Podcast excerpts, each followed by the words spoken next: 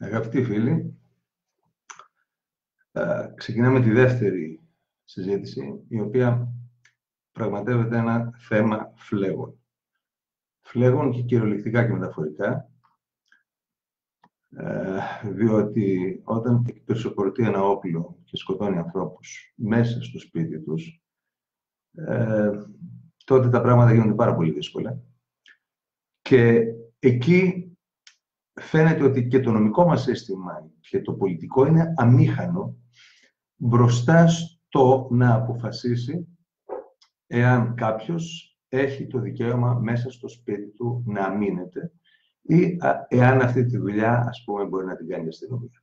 Είναι προφανές ότι δεν μπορεί να την κάνει η αστυνομία, διότι η αστυνομία δεν μπορεί να είναι σε κάθε σπίτι τη στιγμή που δέχεται επίθεση. Άρα αυτό που κάνει η αστυνομία συνήθως είναι να μαζεύει τους κάλυπες και να παίρνει τα πτώματα και όλα τα, τα υπόλοιπα. Ε, αρκετές κουβέντες έχουν γίνει και έχουν γίνει και από σοβαρούς ανθρώπους, διότι όντως είναι ένα θέμα το οποίο χρειάζεται, ας πούμε, βαθιά γνώση ε, και χρειάζεται υπέρβαση ορισμένων προκαταλήψεων και στερεότυπων.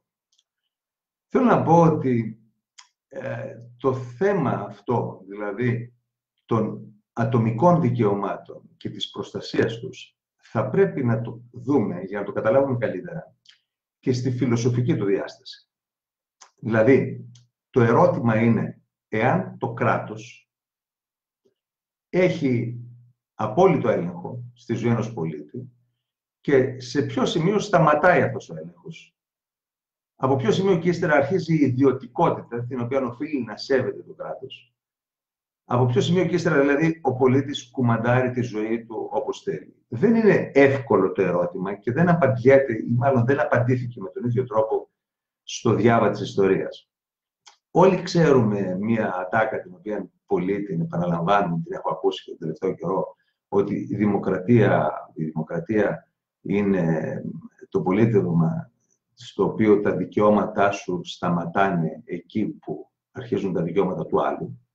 Αλλά επιτρέψτε μου να πω ότι αυτή είναι η πιο κοινότοπη φράση, η πιο κενή περιεχομένου φράση σχετικά με τη δημοκρατία, η οποία δεν δίνει απάντηση στο πρόβλημα, απλώς το επαναδιατυπώνει με άλλο τρόπο. Δηλαδή, όλο το, όλα τα προβλήματα της δημοκρατίας, όλα τα προβλήματα του, του νομικού μας συστήματος, είναι ακριβώς να ορίσουν το πού αρχίζουν τα μεν και πού σταματάνε τα δε.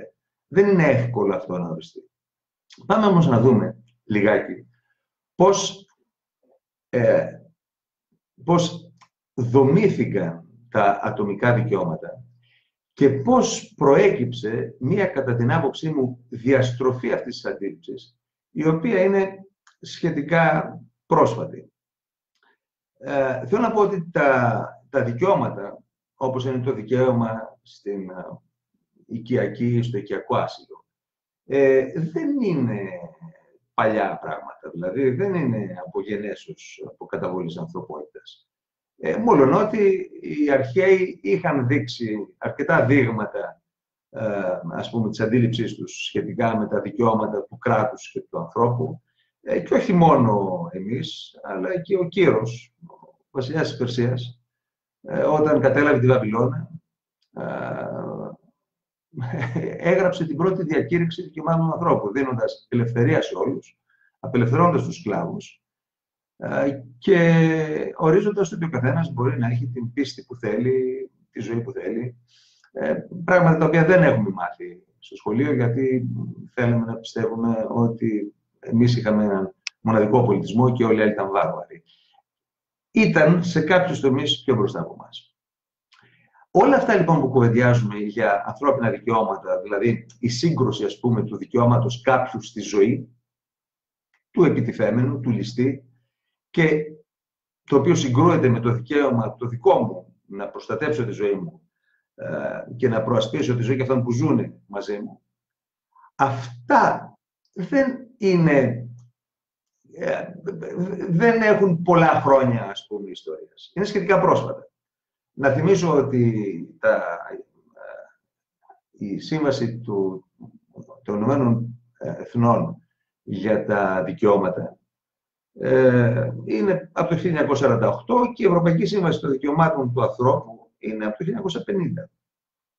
Μετά δηλαδή την, το Δεύτερο Παγκόσμιο Πόλεμο κάθισαν τα κράτη να δουν τι πρέπει να κάνει ένα κράτος, μέχρι πού φτάνουν τα όρια του, έχοντας πρόσφατη την εμπειρία των απολυταρχικών κρατών. Δηλαδή, εάν είχαμε τόσο παγιωμένοι, μάλλον αν είχαν οι παππούδες μας τόσο παγιωμένοι στο μυαλό τους στην αντίληψη των ανθρωπίνων δικαιωμάτων, ε, ο Χίτλερ δεν θα έβρισκε τόσο πρόσφορο έδαφος. Αλλά θυμόμαστε ότι κάποτε οι βασιλείς βασίλευαν ελαίο Θεού, δηλαδή πέραν αποφάσεις και δίναν λογαριασμό στο Θεό και σε κανέναν άλλον, δηλαδή σε κανέναν στην πραγματικότητα, και συν το χρόνο προέκυψαν τα συντάγματα και ο περιορισμός του κράτους.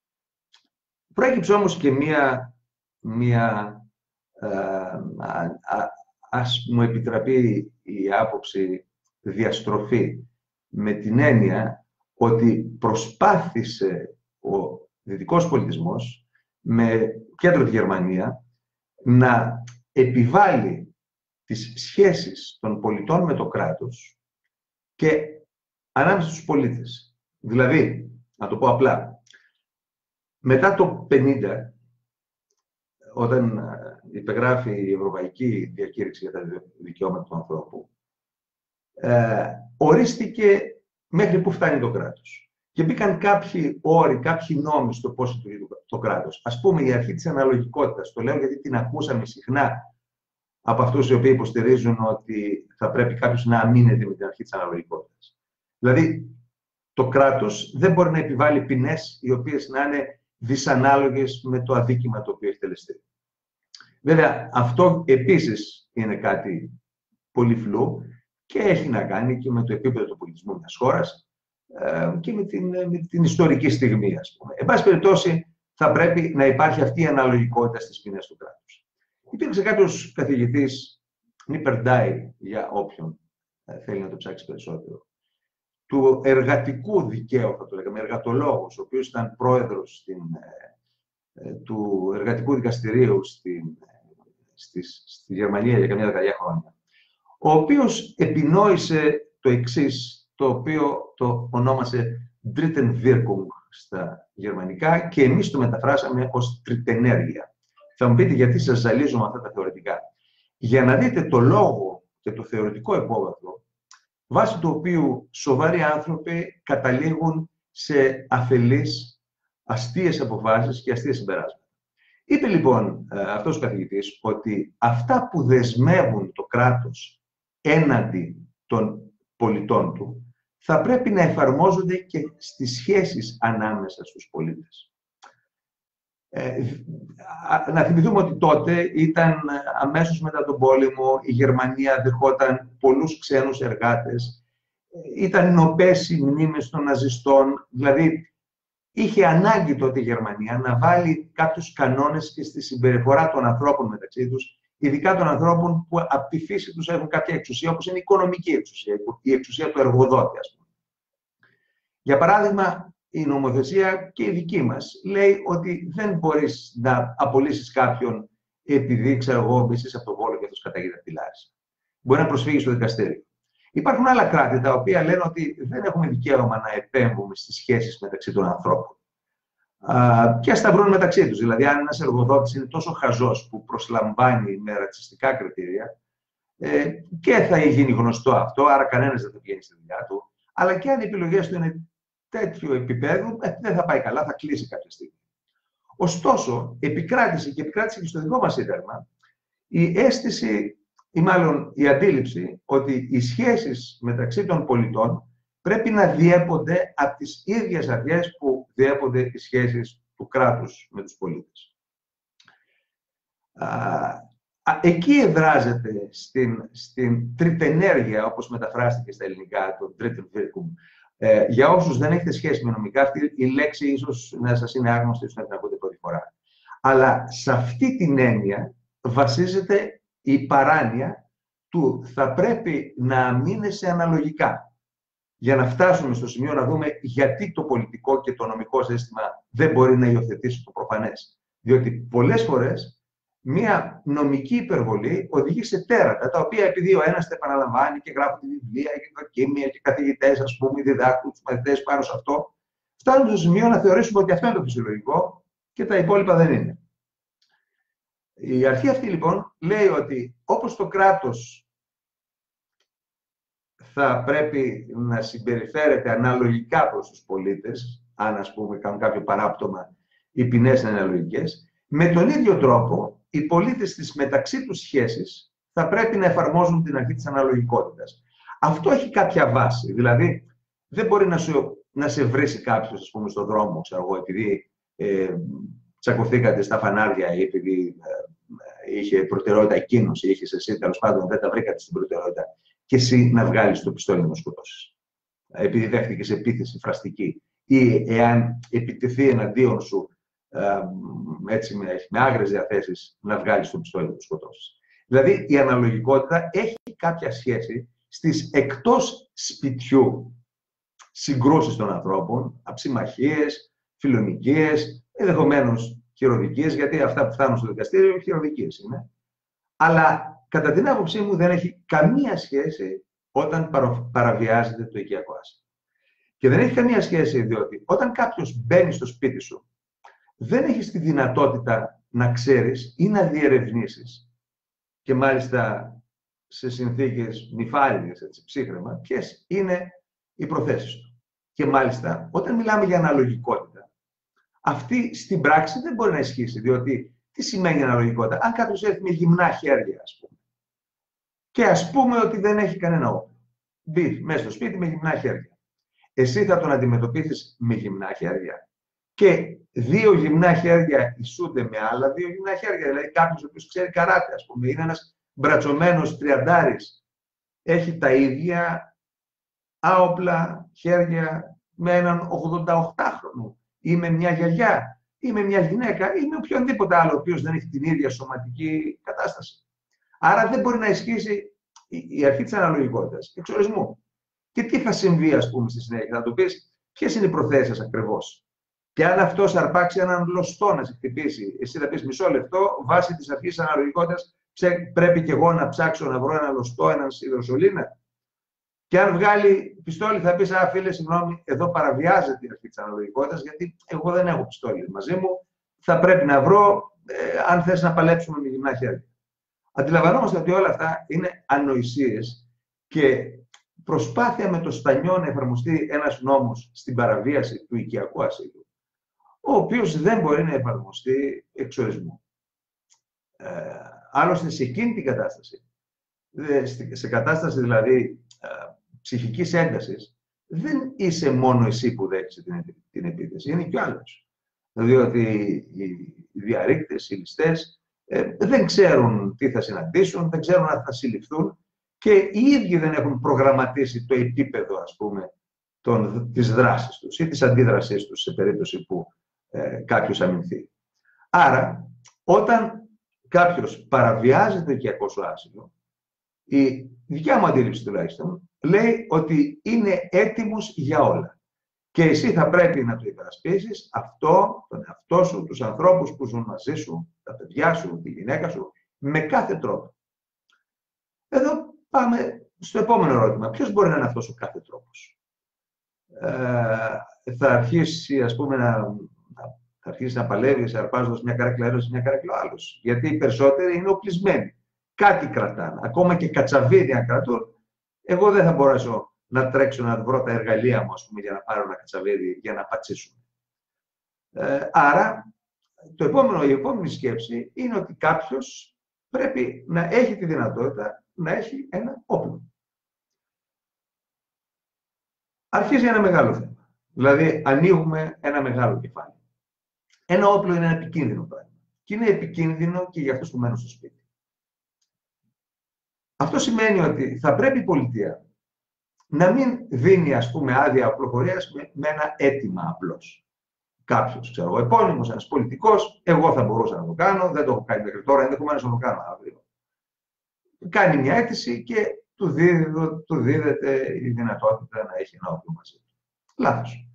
Θα πρέπει κάποιος να εκπαιδεύεται στη χρήση να πιστοποιείται ότι έχει σώα στα σφρένας, ότι δεν έχει απασχολήσει άλλη φορά τις αρχές, αυτό ισχύει. Ισχύει, δηλαδή είναι από τα πράγματα που ισχύουν. Αλλά δεν ισχύει η εκπαίδευση στο όπλο. Και δεν μπορεί να πει κάποιος ότι εγώ πήγα στο στρατό, ας πούμε, άρα εκπαιδεύτηκα. Δηλαδή, οι βολές που κάνανε με τα μη 1 και με τα μη G3, ξέρω εγώ, τότε και ελάχιστες ήταν, αλλά και σε καμία περίπτωση δεν σου δίνουν τη δυνατότητα 30 ε, χρόνια, 40 χρόνια μετά να χρησιμοποιήσεις ένα όπλο το οποίο θα είναι περίστροφο σε οικιακό χώρο. Κατά την άποψή μου, ε, η χρήση του όπλου προϋποθέτει πολίτες όριμους και υπεύθυνους. Είμαστε μια τέτοια κοινωνία. Δεν είμαστε. Αλλά ξέρετε, πολλά πράγματα δεν είμαστε. Και η απάντηση, ας πούμε, στο ότι η Ελλάδα δεν είναι όριμη για το ένα, δεν είναι όριμη για το άλλο, μας κρατάει σε μια διαρκή θερμοκοιτίδα νοριμότητας που θέλουμε ένα κράτος πατερούλι, ένα δημόσιο πατερούλι, ε, να μας δείχνει στράτα, στρατούλα, ποια είναι τα βήματα που πρέπει να κάνουμε. Εγώ έχω μια διαφορετική αντίληψη ε, και την εφαρμόζω στην, στην εκπαίδευση του Αχιλέα, ας πούμε. Δηλαδή, θυμάμαι προχθές, ο Αχιλέας έχει μάθει εδώ και καιρό να στέκεται κόκαλο στα πεζοδρόμια, να περιμένει να περάσει από τη διάβαση των πεζών και να κοιτάει το ανθρωπάκι που όταν είναι κόκκινο σταματάμε και όταν είναι πράσινο τρέχουμε. Ε, και περιμένουμε τον μπαμπά, ας πούμε, να περάσουν μαζί. Λοιπόν, προχθές κατεβαίναμε στο πεζοδρόμιο της Πεντέλης, ο Αχιλέας τρέχει συνήθως, δεν, δεν περπατάει αργά, ε, και έτρεχε φουλαριστός προς τη διάβαση εκεί που είναι στην, στην ε, Βάρναλη, ας πούμε, στον δρόμο και στο κέντρο του Χαρακτήριου. Μία κυρία λοιπόν που τον είδε, α, το παιδί έτρεξε από πίσω να το προφτάσει. Ο Αχιλέας φτάνοντας στο φανάρι, κόκαλο, κοκάλωσε. Α, μου είπε, α, το παιδί, λέω, ξέρει, είναι εκπαιδευμένο να μένει εκεί, να περιμένει. Μα εγώ δεν αφήνω την εγγονή μου ποτέ από το χέρι και γιατί φοβάμαι. Αυτή η αντίληψη του δεν αφήνω τον άνθρωπο, τον πολίτη, το παιδί μου από το χέρι, γιατί εγώ ας πούμε τον προστατεύω μέχρι να γίνει 30 χρονών. Είναι βαθιά ριζωμένη στον Έλληνα πολίτη και είναι αυτή που καθορίζει και τις σχέσεις του με το κράτος. Και το κράτος που εκμεταλλεύεται αυτό. Δηλαδή το κράτος θέλει οι πολίτες να είναι ανεύθυνοι, να είναι ανίκανοι να διαφετεύσουν τον εαυτό τους διότι τους συμπεριφέρεται με αυτόν τον τρόπο και τους εκμεταλλεύεται με αυτόν τον τρόπο. Η δημιουργία ξανά πρότεινε ένα ειδικό είδος οπλοφορίας, της οπλοφορίας κατοίκων. Δηλαδή να έχεις δικαίωμα να έχεις το όπλο στο σπίτι σου, μετά ξαναλέω από εκπαίδευση, από τεστ, από ε, σεμινάριο που να αφορά και τα νομικά θέματα της χρήσης του όπλου. Να ξέρεις δηλαδή ότι δεν πυροβολείς κάποιον επειδή απλώς ε, ξέρω, πήρε μια σκάλα και κοιτάει από το φράχτη του κήπου για παράδειγμα. Ε, να ξέρεις πότε ε, ισχύει η παραβίαση του οικιακού ασύλου, ε, ώστε να μπορεί να το χρησιμοποιήσεις επίσης, να μην το έχεις ε, σε κοινή θέα, να το έχεις προστατευμένο, να μην μπορούν να το φτάνουν παιδιά. Διότι η αλήθεια είναι ότι ένα όπλο στο σπίτι, το οποίο πρέπει να είναι γεμάτο για να αντιμετωπίσεις την επίθεση, είναι κάτι επικίνδυνο και πρέπει να το χρησιμοποιεί κάποιος όταν ξέρει πολύ καλά ε, όλα αυτά που πρέπει να αποφεύγει. Για να μην φτάσουμε στην άλλη, στο άλλο άκρο, ας πούμε, και αντί για αντιμετώπιση ληστών, ε, διαβάζουμε για κατά λάθος, όπως διαβάζουμε αρκετές φορές, για κατά λάθος ε, φόνους, επειδή το παιδί βρήκε ένα γεμάτο πιστόλι, ας πούμε, και έπαιξε με τους φίλους ε, αυτή λοιπόν είναι μια πρώτη προσέγγιση στο θέμα. Ε, είμαι στη διάθεσή σας για να απαντήσω στις ερωτήσεις σας. Μισό λεπτό, μισό λεπτό να δω ποιες έρχονται. Και επίσης να κουβεντιάσουμε και για άλλα θέματα που έχουν να κάνουν με την οπλοφορία σε άλλες χώρες. Ε, αν είναι κάτι που βοήθησε ή δεν βοήθησε στην Αμερική, στην Ευρώπη, πώς αντιμετωπίζει το θέμα η Ευρώπη. Ε, ξαναλέω ότι κανένας δεν κατέχει την απόλυτη αλήθεια σε αυτά τα πράγματα και όλες οι λύσεις έχουν να κάνουν πάντα με το βαθμό οριμότητας μιας κοινωνίας, αλλά και με τις απειλές τις οποίες δέχεται. Δηλαδή, μια κοινωνία φιλήσυχων ανθρώπων, όπως ήταν η Ελλάδα γενικά πριν από 30-40 χρόνια, όταν κοιμόμασταν με τις πόρτες ανοιχτές. Ε, ενδεχομένως αυτή την κουβέντα δεν θα την έκανε, δεν θα τις χρειαζόταν. Αλλά δυστυχώς δεν ζούμε σε αυτή την κατάσταση. Ζούμε σε μια άλλη. Οι απειλές είναι πάρα πολλές. Οι ληστές είναι αποφασισμένοι να κάνουν τα πάντα και βλέπουμε ότι πολύ συχνά συνδυάζουν και ιδιαίτερα βάρβαρη αντιμετώπιση καίνε με ε, σίδερο ηλικιωμένες γυναίκες, χτυπάνε μέχρι θανάτου, σαπίζουν στο ξύλο τους ανθρώπους για να τους αποκαλύψουν που έχουν ας πούμε, χρήματα, τα οποία μπορεί και να μην υπάρχουν καθόλου. Άρα αυτή την κατάσταση οφείλουμε να αντιμετωπίσουμε και σε αυτή την κατάσταση πρέπει να απαντήσουμε με λύσεις οι οποίες να δίνουν στον πολίτη το συνέστημα της ασφάλειας, το οποίο δυστυχώς το νομικό μας σύστημα και ο τρόπος που ασκείται, ας πούμε, η αστυνόμευση, η προληπτική ή η αποτρεπτική, δεν, δεν το καλύπτουν. Μισό λεπτό, μισό λεπτό. Να δω γιατί βλέπω ήδη. Λέει κάποιος, τι κάνεις εάν εισβάλλει επιθετικά ομάδα σαν το Ρουμπίκονα στην εταιρεία σου; Πώς απαντάς στην πολιτική τρομοκρατία μέσα στο γραφείο σου; αυτό είναι ένα όντως δύσκολο ερώτημα. Διότι μέχρι στιγμής αυτοί οι τύποι σπάζουν, βανδαλίζουν, καταστρέφουν την περιουσία σου. Θέλω να κάνω μια παρένθεση η οποία αφορά την περιουσία και όχι τη ζωή. Δηλαδή μέχρι τώρα λέμε ότι αν απειληθεί η ζωή σου, μπορείς να αντιδράσεις στην απειλή της ζωής σου, κατά τη ζωή σου. Όταν απειλείται η περιουσία σου, αυτό το αφήνουμε λίγο φλού, δηλαδή μας λέει ο Τόσκας, κοιμηθείτε, δεν πειράζει, να σας κλέψουν, αρκεί να φύγουν και να μην σας, ε, ας πούμε, κάνουν κάτι χειρότερο. Μα εάν κάποιος έχει, ξέρω εγώ, με τα capital controls, η μητέρα της κυρίας Βαλαμπάνη, Βαλαβάνη, πώς λέγεται, ε, έχει πάρει τα χρήματα στο σπίτι της, αυτή είναι όλη της η περιουσία. Αν κάποιος της τα πάρει, μπορεί να αντιμετωπίσει πρόβλημα επιβίωσης ουσιαστικό. Και ξέρω μία τουλάχιστον περίπτωση του, ας πούμε, του ευρύτερου ε, περιβάλλοντος μου, δεν είναι φίλος μου, αλλά είναι γνωστός από το ευρύτερο περιβάλλον, ο οποίος μετά από κλοπή ε, αντιμετώπισε τόσες, τόσα πολλά προβλήματα και έχει και προβλήματα υγείας, που κάποια στιγμή ε, έφυγε από καρδιακή προσβολή. Θα μου πεις, μπορεί να του συνέβαινε. Ναι, αλλά ξέρω ότι ήταν ανυπέρβλητα τα προβλήματα που είχε μετά από την κλοπή που υπέστη στο σπίτι. Η άποψή μου λοιπόν είναι ότι εάν κάποιος εισβάλλει στο γραφείο σου ε, με βαριοπούλες κλπ, έχεις τη δυνατότητα, ναι, διότι είναι, είναι ο χώρος σου και δεν ξέρεις ποιες είναι οι προθέσεις του. Δηλαδή, όταν μπήκαν ε, στην, ε, οι τζιχαντιστές ε, στην Σαρλί Εντό, δεν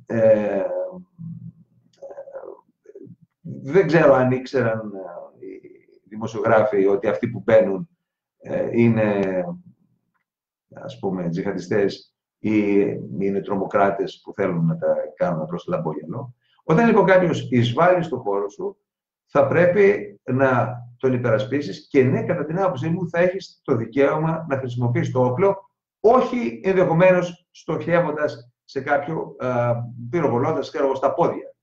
Ε, θέλω να πω ότι αυτό δεν σημαίνει ότι απαλλάσσεται κάποιος από την εξέλιξη, την νομική εξέλιξη. Δηλαδή, ακόμα και ένας ληστής, αν μπει στο σπίτι σου και εσύ τον πυροβολήσει και τον τραυματίσεις ή τον σκοτώσεις, προφανώς θα έρθει η αστυνομία, προφανώς θα δώσει κατάθεση, αλλά θα κρίνει ο ανακριτής εάν πρέπει να συνεχιστεί αυτή ας πούμε, η διαδικασία, δηλαδή αν θα φτάσει η υπόθεση στο ακροατήριο ή απλώς θα τη βάλει στο αρχείο ε, πεπισμένος ότι πρόκειται για μια άμυνα ε, η οποία είναι άμυνα κατά της ε, απειλής κατά της ζωής σου. Άρα, στην περίπτωση που η δημιουργία ξανά ήταν κυβέρνηση, δεν θα μπορούσε οποιοδήποτε να μπουκάρει μέσα σε οποιοδήποτε γραφείο, να βανδαλίζει και να φεύγει ανενόχλητος.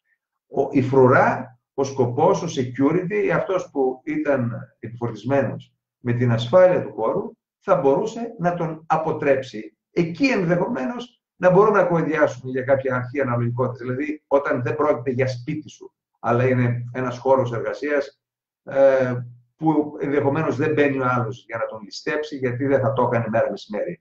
Αλλά έχουν γίνει και ληστείες μέρα μεσημέρι και έχουν τραυματίσει.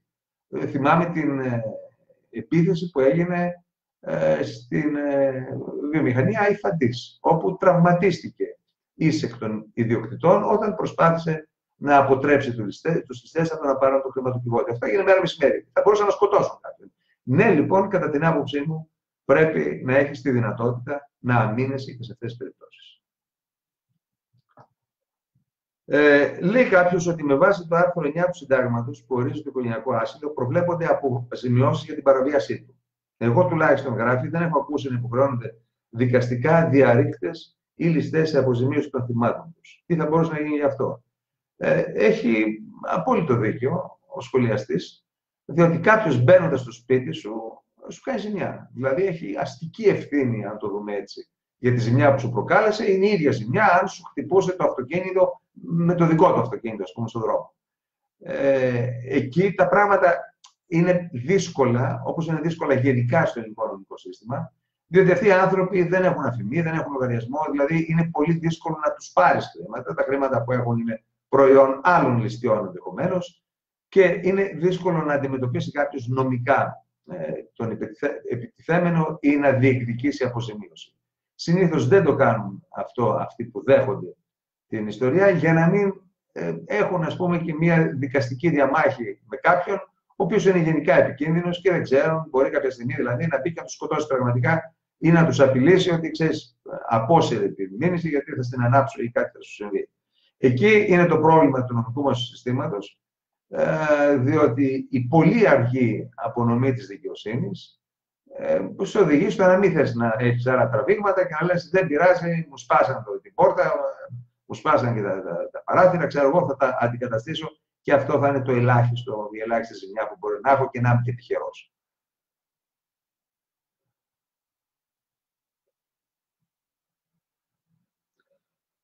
Λέει κάποιος με αφορμή το κομικοτραγικό γεγονός της άλλη επένδυση του ΣΕΡ. Ναι, αυτό το πετύχω κάποια άλλη στιγμή, δεν είναι της παρούσε. Ε, θα μιλήσουμε κάποια άλλη στιγμή για το πώς η Ελλάδα διώχνει τις επενδύσεις. Έχουμε ιδιαίτερο ταλέντο σε αυτό. Εγώ θα σας πω πώς θα μπορούσαμε να φέρουμε επενδύσεις. Το λέω αυτό από το 2011 ε, σε άρθρα, σε ομιλίες. Αλλά ε, θα ήθελα, επειδή αυτές οι συνομιλίες είναι μόνο θεματικές, να επικεντρωθούμε στην ε, υπόθεση αυτή, δηλαδή της άμυνας όταν παραβιάζεται το οικιακό άσυλο.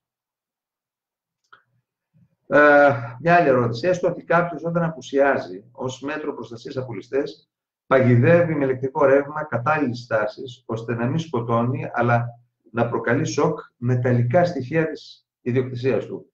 Θύρες, φράχτες κτλ. Επιτρέπεται, συμφωνείτε; Προφανώς συμφωνώ. Προφανώς συμφωνώ. Βεβαίως.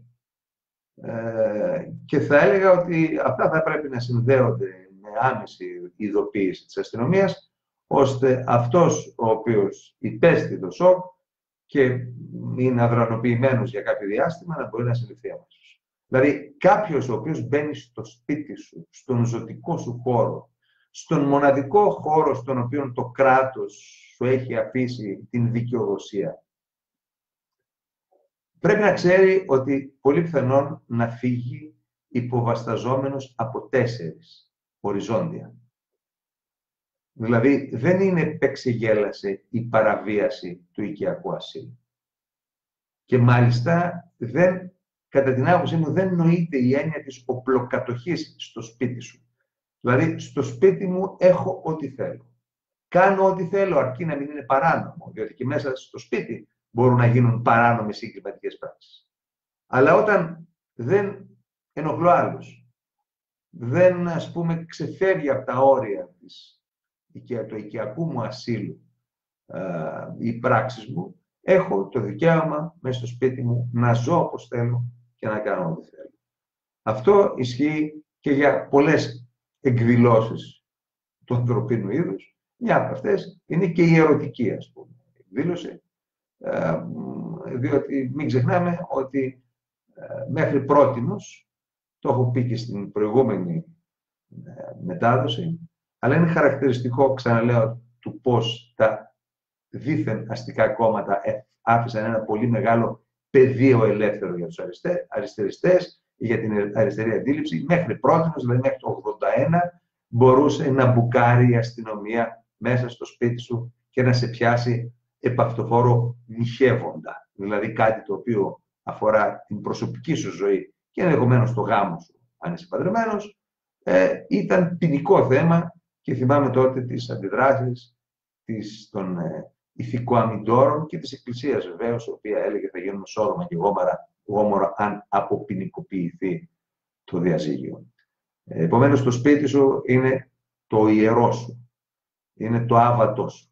Και όποιος μπαίνει εκεί θα πρέπει να το σκέφτεται διπλά. Άλλωστε, όταν απαγορεύονται τα όπλα, αν τα όπλα είναι παράνομα, τότε όπλα θα έχουν μόνο οι παράνομοι.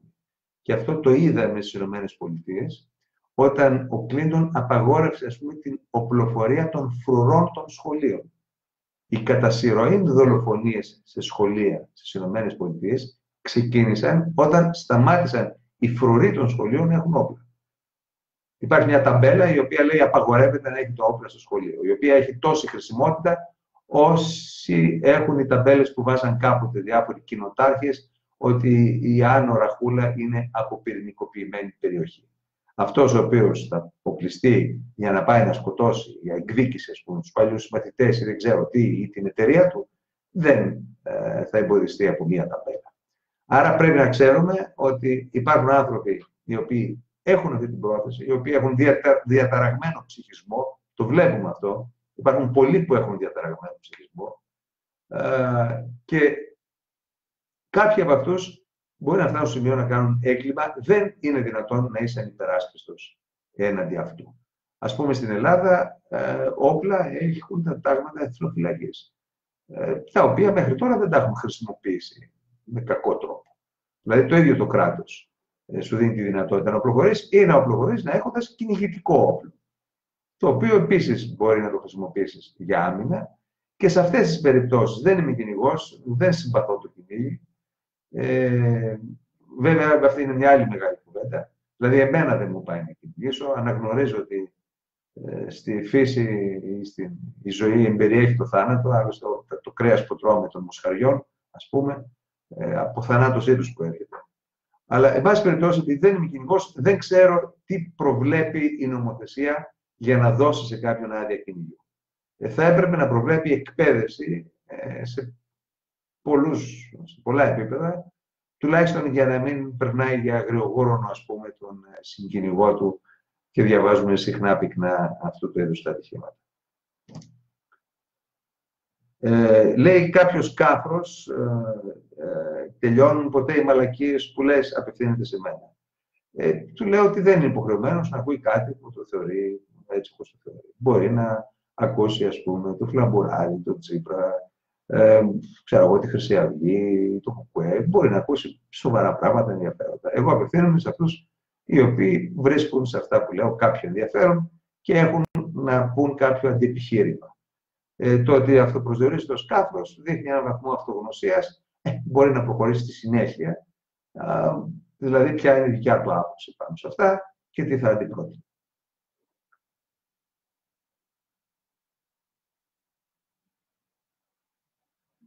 Ναι. Δεν βλέπω κάτι άλλο. Δεν βλέπω κάτι άλλο.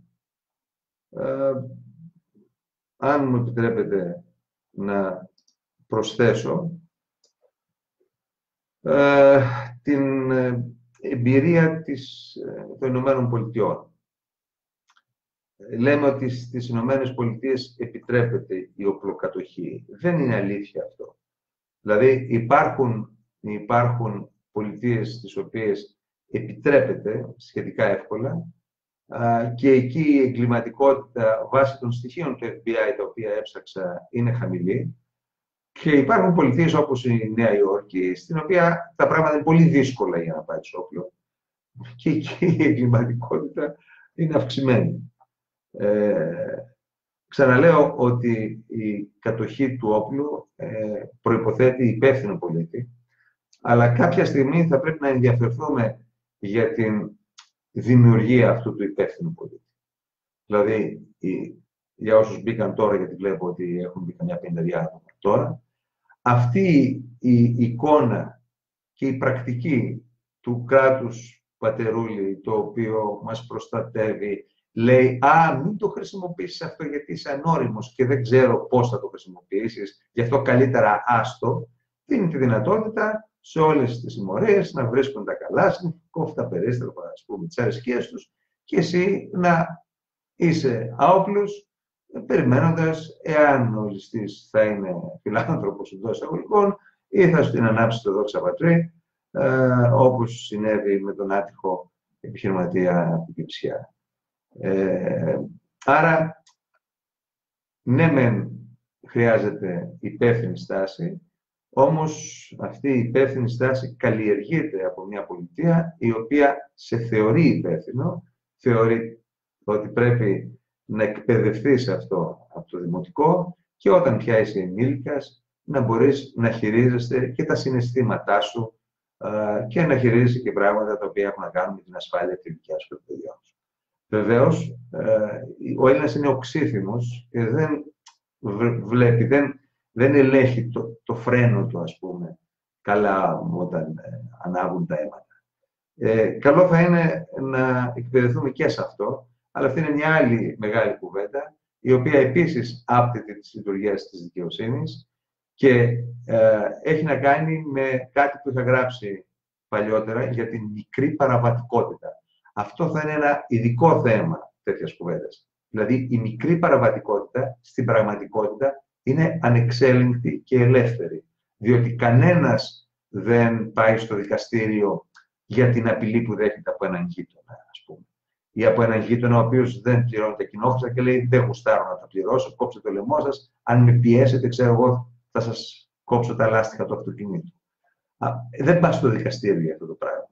Διότι και φοβάσαι ότι μπορεί αυτό να έχει ας πούμε και άλλες παρενέργειες, αλλά δεν θες να μπλέξεις σε μια δικαστική διαμάχη η οποία θα, θα εκδικαστεί μετά από 10 χρόνια. Λοιπόν, να δω άλλες, άλλες ερωτήσεις. Ε, μισό λεπτό, μισό λεπτό, γιατί παίρνω ταυτόχρονα ερωτήσεις και από το Twitter, ε, αλλά και από το, από το Facebook. Ε, ο Στάθης Ράπης λέει δεν είναι περίεργο που υπάρχει γενική κατακραυγή όταν γίνεται τρομοκρατικό γεγονός με όπλα στις ΗΠΑ, αλλά ποτέ δεν αναφέρονται οι πόσες ζωές έχει σώσει η οπλοφορία. Ναι, αυτό μπορεί να το δεις συγκριτικά. Και είναι αυτό που είπα πριν. Δηλαδή, σε πολιτείες που επιτρέπεται η οπλοφορία και επιτρέπεται ε, να υπερασπίζονται ορισμένοι χώροι με ένοπλους φρούρους, ε, οι ανθρώπινες ζωές έχουν σωθεί. Βέβαια, στην Ελλάδα, η διαστροφή απίθανη είναι ότι δεν επιτρέπεται ούτε καν ο αστυνομικός να χρησιμοποιήσει το όπλο.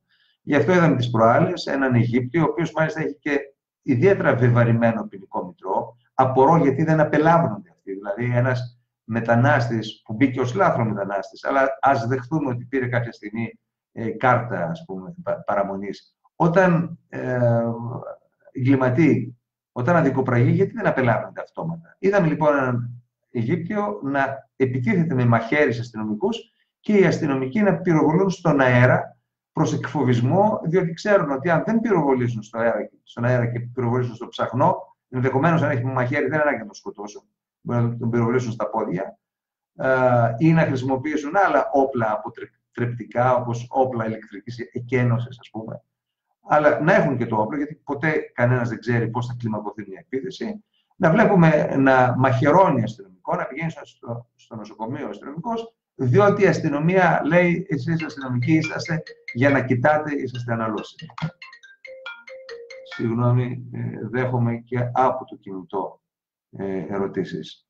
Ε, λέει ο, ο Αλέξης Τσαμούρης αφε, αφελέστες, αφελέστατες πάνω θέλει να πει, αφελέ, αλλά από την ταραχή του το έγραψε μισό, τοποθετήσεις.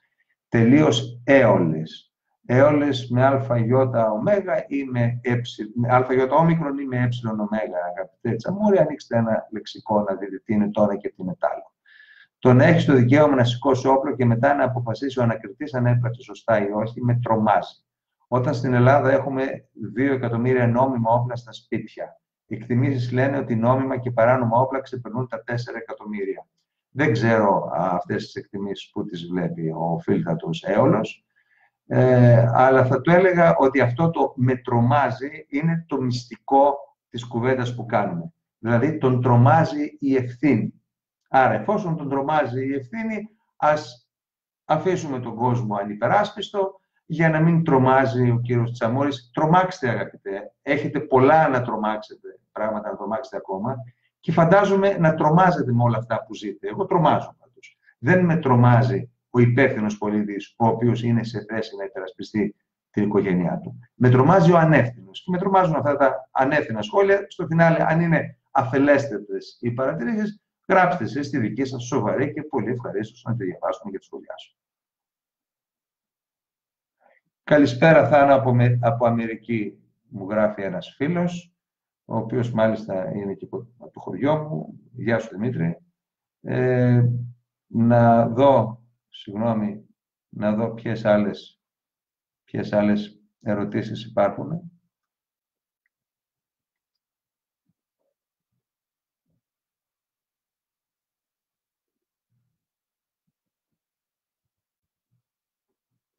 Ε, κάτι, κάτι μπλόκαρε, πάλι μπλόκαρε το σύστημα ε, των ερωτήσεων. Υπάρχουν 77 σχόλια. Συγγνώμη.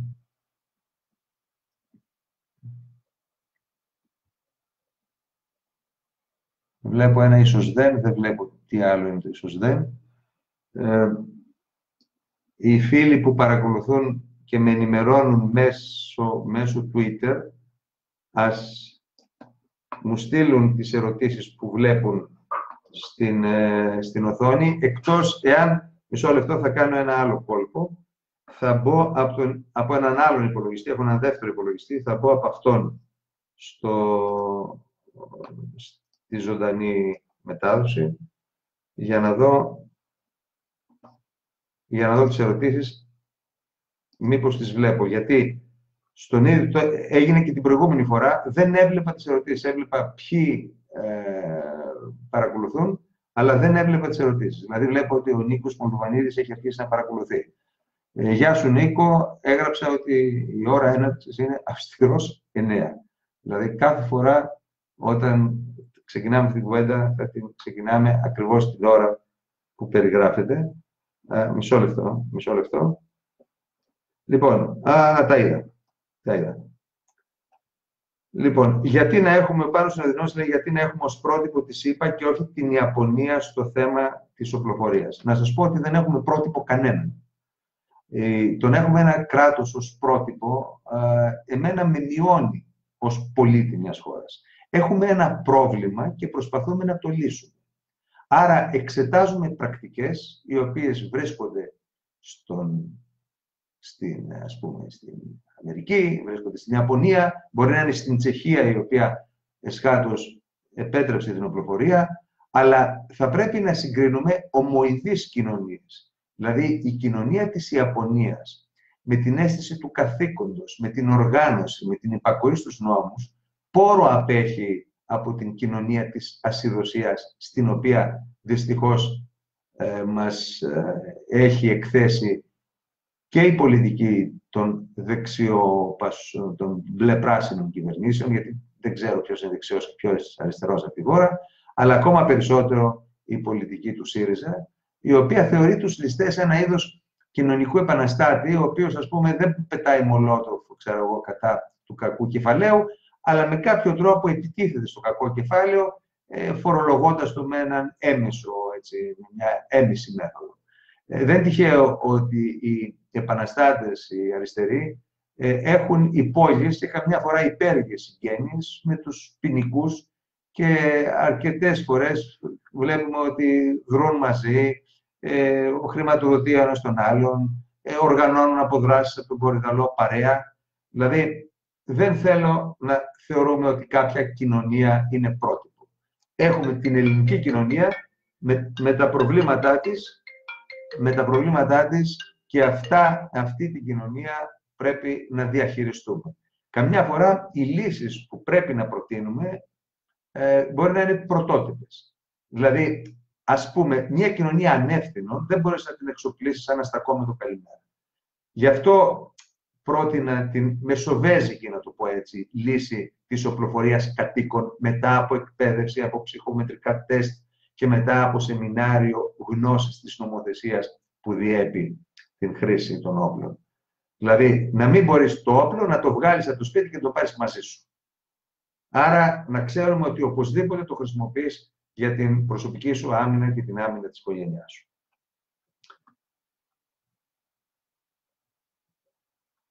Ε, λοιπόν, λέει κάποιος, τι πιστεύετε για την ελεύθερη οπλοφορία πολιτών και για την σύλληψη από πολίτες; Ε, είπα ότι μιλάω για την Ελλάδα, δεν μιλάω θεωρητικά. Δηλαδή, η ελεύθερη οπλοφορία, όπως υπάρχει στην πολιτεία της Αριζόνα, της Γιούτα, ας πούμε, σε κάποιες πολιτείες των ΗΠΑ, η εντελώς ελεύθερη, δηλαδή να κυκλοφορήσει και να έχεις το όπλο σε κοινή θέα, ε, είναι κάτι το οποίο ε, θα πρέπει να έχει μια κουλτούρα εκπαίδευσης σε αυτή την έννοια. Ε, δεν θεωρώ ότι είναι μια λύση στην Ελλάδα. μιλάω για την Ελλάδα. Αν θέλετε να κάνω μια κουβέντα θεωρητική κάποια άλλη στιγμή, αλλά επειδή αυτή η εκπομπή έγινε με αφορμή τις επιθέσεις στο σπίτι, τις πρόσφατες και την έξαρση της εγκληματικότητας όταν αυτή εφαρμόζεται μέσα στο οικιακό άσυλο, γι' αυτό επιτρέψτε μου να περιορίσω την κουβέντα στο οικιακό άσυλο. Θεωρώ λοιπόν ότι αυτό δεν είναι κάτι που μπορούμε αυτή τη στιγμή να το χρησιμοποιήσουμε, εάν πρώτα δεν γίνει αυτό που λέω. Δηλαδή, κάποια βήματα κάνεις. Και στο σχολείο πας πρώτα στο δημοτικό και μετά στο γυμνάσιο, αλλά πρέπει να γίνουν αυτά τα βήματα. Δηλαδή, δεν είναι σωστή η άποψη ότι ανώριμοι θα μένουμε εσαί, επειδή είναι επικίνδυνο ο Έλληνας να κρατάει όπλο, γι' αυτό το απαγορεύουμε. Ε, ε, θα σας έλεγα να μην μου λέτε καλησπέρα, καληνύχτα και όλα αυτά, διότι ε, χάνω, ε, χάνω μετάδοση και μισό λεπτό. Δεν, δεν βλέπω ε, άλλα σχόλια αυτή τη στιγμή και θα πάω στο, στο Twitter γιατί εκεί υπάρχουν, εκεί υπάρχουν κάποια σχόλια όπως με ενημερώνει ένας φίλος, συγγνώμη, ε, συγγνώμη, επιτρέψτε μου να μπω πρώτα, γιατί το έχασε. Oh, sorry. Ε, πρέπει να μπω, μισό, μισό λεπτό, θα μπω από άλλο browser.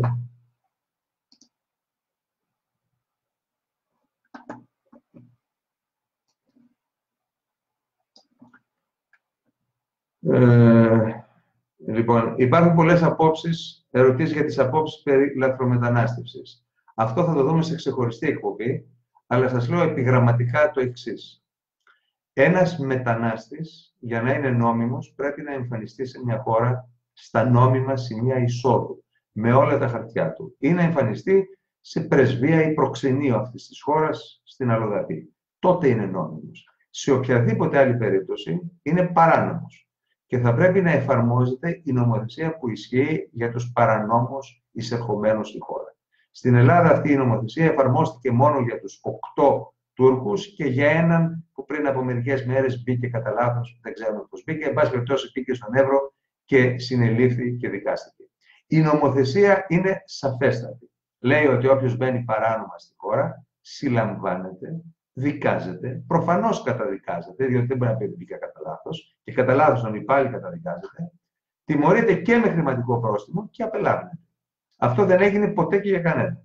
Και ρωτάω αυτούς οι οποίοι είναι υπέρ των ανοιχτών συνόρων, και εγώ θα ήμουν υπέρ των ανοιχτών συνόρων, αν όλος ο κόσμος ήταν κάτι μεταξύ, ας πούμε, Αυστρίας, Γερμανίας, ξέρω εγώ, Γαλλίας, Ελβετίας, εκεί μέσα, ε, τότε δεν θα με πείραζε να μην υπάρχουν σύνορα. Επειδή όμως δεν συμβαίνει αυτό, μακάρι κάποια στιγμή να συμβεί, αλλά επειδή δεν συμβαίνει, θα πρέπει η χώρα μας να έχει σύνορα. Εκτός εάν αυτοί που υποστηρίζουν την πολιτική των ανοιχτών σύνορων και των ανοιχτών πόλεων, ας πούμε, δεν ξέρω τι θα σημαίνει ανοιχτή πόλη, διότι δεν πέφτει με αλεξίπτωτο κάποιος, από τα σύνορα περνάει για να πεις στην Αθήνα, ε, αγαπητέ κύριε Καμίνη. Ε, αν λοιπόν αυτοί υποστηρίζουν το ότι θα πρέπει η Ελλάδα να καταργήσει τα σύνορά της. Α το πούνε ευθέως. Βέβαια θα είμαστε μια παγκόσμια πρωτοτυπία, διότι αν καταργήσεις τα σύνορά σου, πάβει να είσαι κράτος. Αλλά θα είμαστε μια παγκόσμια πρωτοτυπία, ωστόσο, καταλήξουν εκεί. Διότι δεν μπορώ να καταλάβω την άποψη η οποία λέει, η οποία λέει ναι, έχουμε σύνορα, ναι, υπάρχει νομοθεσία για την παράνομη, για την παραβίαση των σύνορων, για την παράνομη είσοδο κάποιου στη χώρα, αλλά αυτή δεν θα πρέπει να την εφαρμόσουν. Και να θυμίσω ότι αυτός ο οποίος είναι πρόσφυγας πολέμου, είναι πρόσφυγας στην πρώτη χώρα εσόδου. Δεν είναι πρόσφυγας εάν κάνει το γύρο του κόσμου ή το γύρο της Τουρκίας και μπει στην Ελλάδα. Δηλαδή, από τη Συρία πρόσφυγας πολέμου είναι κάποιος στην Τουρκία. Μπορεί να ζητήσει άσυλο στην Τουρκία. Μπορεί να ζητήσει άσυλο σε οποιαδήποτε μουσουλμανική χώρα.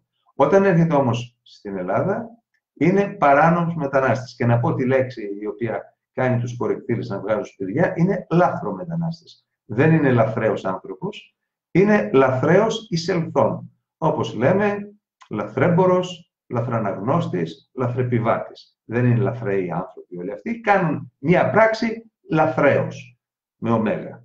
Άρα, την ίδια πράξη λαθρέος την κάνουν και όσοι μπαίνουν στη χώρα παρανόμως. Επομένως, η λέξη λάθρο μετανάστης είναι δοκιμότατη και αντιδρώ λέγοντάς την στον φασισμό της κορεκτήλας, η οποία το πρώτο πράγμα που προσπαθεί να κάνει είναι να σε ονομάσει φασίστα εάν ονομάζεις το, τον αέρα αέρα και τον νερό νερό.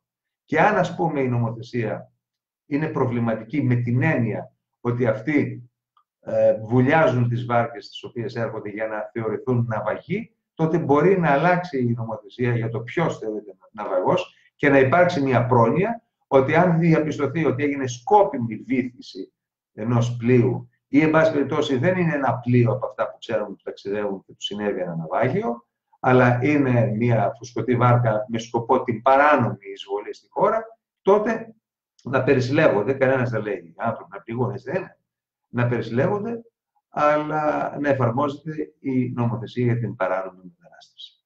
Ωστόσο, να πω και κάτι άλλο, το οποίο σπάνια το λέμε, είναι μεγάλη business αυτό και είναι μεγάλη business εντός της χώρας.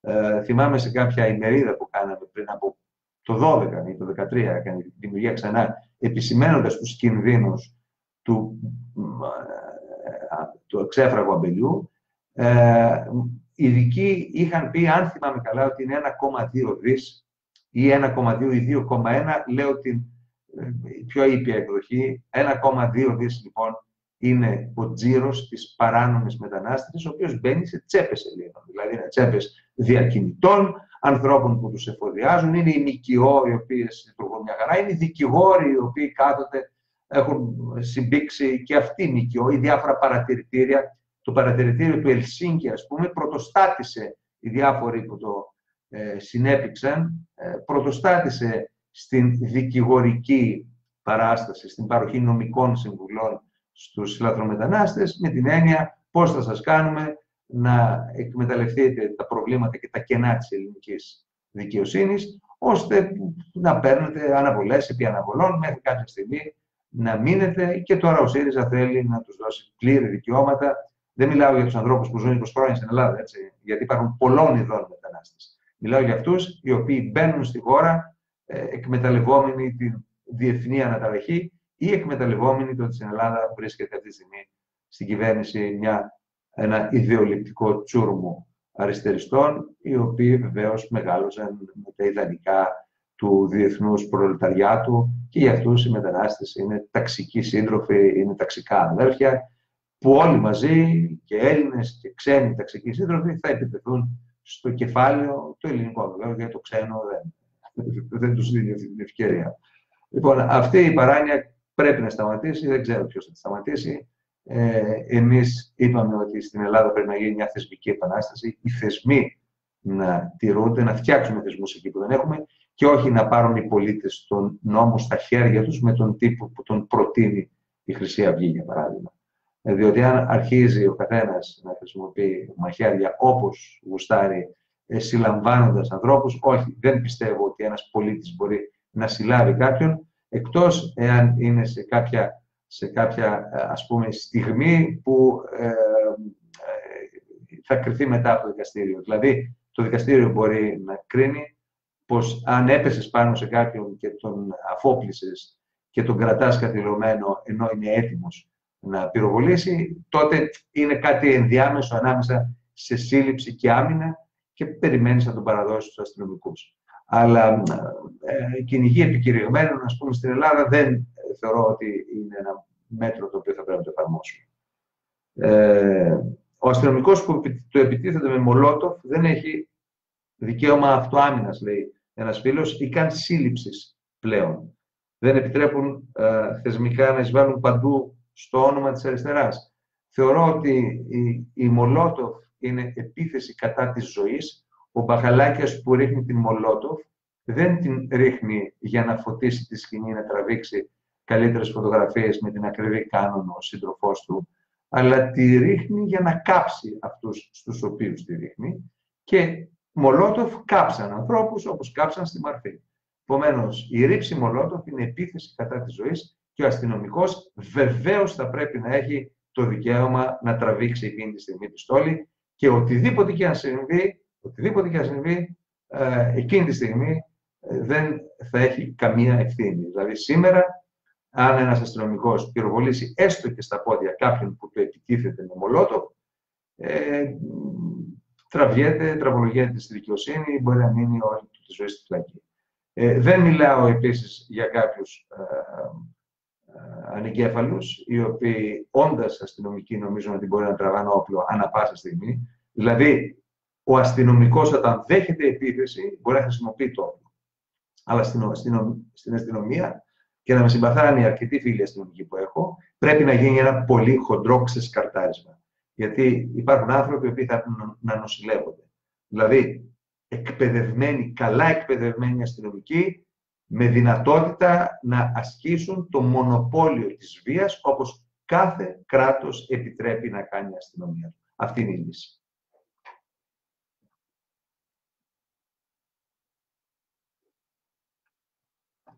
Λέει ένας ανώνυμος αλκοολικός, το γράφω γιατί μερικοί άνθρωποι ε, πρέπει να εκτίθεται, μόνο ότι είναι ανώνυμος. Πόσο δίκαιο είναι ένα πέναλτι να μου το αναλύσεις. Ε, αντιλαμβάνεστε ποιοι ψηφίζουν, αντιλαμβάνεστε τι είδους πολίτες υπάρχουν ανάμεσά μας, οι οποίοι ε, το μόνο που βρίσκουν να πούν σε μια τόσο σοβαρή κουβέντα για ένα τόσο σοβαρό θέμα που έχει να κάνει με τις ζωές μας είναι εξυπναδούλες. Ε, Δυστυχώς αυτοί ψηφίζουν και πρωθυπουργούς που λένε εξυπναδούλες. Ε, το εξυπναδούλες είναι κατηφημισμό. Βεβαίως είναι ανάλογες με το IQ που έχει ο καθένας. Όλοι αυτοί λοιπόν είναι μια παρέα. Ελπίζω ο ο ανώνυμος αλκοολικός που σχολίασε έτσι να πάρει 0,60 ε, λεπτά του ευρώ, 60 λεπτά του ευρώ, διότι το delivery είναι δύσκολη δουλειά και θα χάνει τις διευθύνσεις πηγαίνοντας. Πώς θα βλέπατε ομάδες περιφόρησης σε επίπεδο γειτονιάς από πολίτες με κάποια πιστοποίηση όπως αυτή που προαναφέρατε για την κατοχή όπλου σε επίπεδο πανεπιστημίων, ας πούμε, από τους ίδιους φοιτητές; Ε, καταρχήν να απαντήσω στο τελευταίο. Θεωρώ ότι στα πανεπιστήμια δεν χρειάζονται ομάδες περιφρόνηση. Χρειάζεται να καταργηθεί το πανεπιστημιακό άσυλο. Σε, καμία, σε κανένα μέρος της Ελλάδας ε, δεν υπάρχει απαγόρευση ας πούμε, της έκφρασης των ιδεών. Δηλαδή πια το πρόβλημα της χώρας είναι ότι παραεκφράζονται ιδέες, αυτό δεν σημαίνει ότι είναι υπέρ της αστυνόμευσης, έτσι, κάτι άλλο, αλλά μπορεί ο καθένας να λέει ό,τι θέλει, όπου θέλει και κανένας να μην ε, του δίνει σημασία ή να μην τον, ξέρω, να μην ενοχλείται. Το μοναδικό μέρος στη χώρα στο οποίο κινδυνεύει η σωματική σου ακαιρεότητα αν εκφράσεις τις ιδέες σου είναι το πανεπιστήμιο. Εκεί δηλαδή το πανεπιστημιακό άσυλο στην πραγματικότητα είναι ένα άντρο εγκλήματος και άντρο εγκληματιών. Άρα δεν χρειάζονται ομάδες περιφρόνησης από φοιτητέ. Χρειάζεται να επιτρέπεται η αστυνομία να επεμβαίνει αυτοβούλος ή κατέγκληση αν κάποιος πάρει τηλέφωνο ότι κάτι γίνεται παράνομο Χρειάζεται το ίδιο το Πανεπιστήμιο να ελέγχει τις εισόδους και τις εξόδους με συστήματα ελέγχου, ας πούμε, με κάρτα ηλεκτρονική, όπως γίνεται σε όλες τις εταιρείες. Σε όλες τις εταιρείες, όταν μπεις, σου δίνουν μια κάρτα, περνάς από στο αεροδρόμιο, ας πούμε, ε, ώστε αυτοί που μπαίνουν στο Πανεπιστήμιο να έχουν μια λειτουργική σχέση με αυτό. Δηλαδή να είναι καθηγητές, φοιτητές, διοικητικό προσωπικό ή κάποιοι επισκέπτες, οι οποίοι θα φοράνε την καρτούλα τους, θα μπαίνουν μια χαρά και θα φεύγουν ε, καταγράφοντας το όνομά τους και, και τα πάντα. Ε, το, το πανεπιστήμιο είναι πάρα πολύ εύκολο να ελεγχθεί επιτευχθεί, εάν η δημιουργία ξανά ήταν κυβέρνηση, τα πανεπιστήμια μας θα γινόταν κούκλες κούκλες μέσα σε 15 μέρες. Να πω ότι πακέτος σε αυτό θα ήταν και η πρόληψη ότι ένας φοιτητής ο οποίος βανδαλίζει τον χώρο του, υποχρεώνεται αυτός και ο του να τον πληρώσει με προσωπικά του έξοδα. Βεβαίως πηγαίνει στη δικαιοσύνη διότι παραβαίνει τον, τον, τον, το αστικό δίκαιο. Ο βανδαλισμός, καταστροφή δημόσιου χώρου είναι παράπτωμα. Ε, μπαίνει στη φυλακή, καταδικάζεται όσο χρειάζεται, αλλά χάνει τη φοιτητική ιδιότητα διαβίου. Δηλαδή, αποβάλλεται από όλα τα πανεπιστήμια της χώρας. Θέλετε να είμαστε πιο ήπιοι και να πούμε τη δεύτερη φορά, ότι την πρώτη φορά, ας πούμε, του γίνεται μια έτσι, χοντρή σύσταση, χάνει ένα εξάμεινο ή χάνει ένα χρόνο. Κάτι πρέπει να χάνει έτσι. Δεν μπορεί να μην χάνει κάτι. Και τη δεύτερη φορά αποβάλλεται άπαξ διαπαντός, ας το δεχτούμε και έτσι. Αλλά ο βανδαλισμός του, του πανεπιστημιακού χώρου, όπου υποτίθεται ότι βγαίνουν πολίτες κάποιας ας πούμε διαφορετικής ποιότητας. Δηλαδή, ο ακαδημαϊκός χώρος βγάζει πολίτες οι οποίοι πρέπει να έχουν και μια ανάλογη κουλτούρα πέρα από τις γνώσεις και ένα επίπεδο πολιτισμού διαφορετικό πέρα από τις γνώσεις της επιστήμης του, της επιστήμης του ο καθένας, τις στενές γνώσεις μιας, ενός στενού γνωστικού αντικειμένου.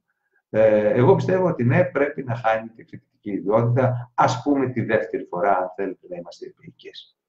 Έτσι αστυνομεύονται οι, οι χώροι των πανεπιστημίων, μια χαρά. Πάμε τώρα για τις, για, για τις ομάδες περιφρόρησης σε κάποιες περιοχές οι οποίες έχουν ιδιαίτερη α, εγκληματικότητα, ενδεχομένως αυτό να πρέπει να γίνει με συνεργασία με την αστυνομία.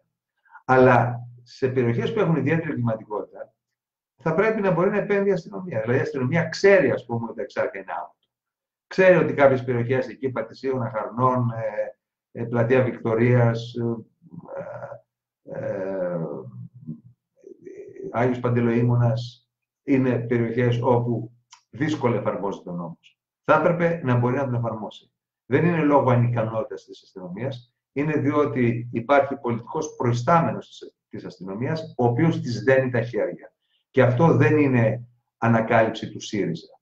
Δηλαδή πάντα η αστυνομία και επί Νέας Δημοκρατίας και επί Πασόκ περίμενε εντολές από τον πολιτικό της προϊστάμενο. Ποτέ δεν εφάρμοζε τον νόμο απευθείας έπρεπε να ρωτήσει, να τους πιάσω αυτούς ή είναι δικοί μας; Ή μήπως δεν είναι δικοί μας αλλά δεν πρέπει να τους πιάσω μη θεωρήσουν ας πούμε αυταρχική αυτή την ενέργεια. Και μιλάω για καταλήψεις κτηρίων, μιλάω για αποκλεισμούς δρόμων, αποκλεισμούς λιμανιών. Αυτές είναι παράνομες πράξεις που σε ένα σοβαρό κράτος θα έπρεπε να αντιμετωπίζονται με αυτόφορο κατευθείαν. Τους συλλαμβάνεις όλους, τους πας στο αυτόφορο. Ε, έχουμε προτείνει οι ποινές για τέτοια αδικήματα, δηλαδή παρεμπόδιση της δημόσιας λειτουργία να είναι μη εξαγοράσιμες. Δηλαδή αυτός που κατέλαβε δρόμο, κατέλαβε, ε, που απέκλεισε δρόμο ή κατέλαβε δημόσιο κτίριο, το βράδυ εκείνο θα ξεκινάει να μαθαίνει πώς είναι η ζωή στη φυλακή. Μπορεί να αυτό να το μάθει για 3, 5, 6 μήνες ή ένα χρόνο, αλλά θα το μάθει με αυτόν τον τρόπο για να καταλάβει ότι δεν παίζουν αυτά τα πράγματα.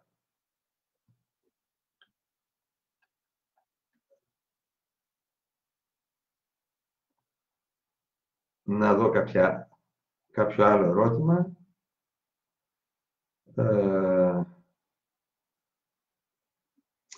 λέει κάποιος, το, στην Ελλάδα το ευρύτερο κοινό δεν ξέρει τι είναι ο νεοφιλελευθερισμός, ακόμα και η συντηρητική παράδεξη τον θεωρεί ρετσινιά και κρατά αποστάσεις. Να σας πω, εγώ δεν είμαι ούτε νεοφιλελεύθερος, ούτε παλαιοφιλελεύθερος. Ε, δεν έμαθα τη ζωή μέσα από κάποιο μάνιο.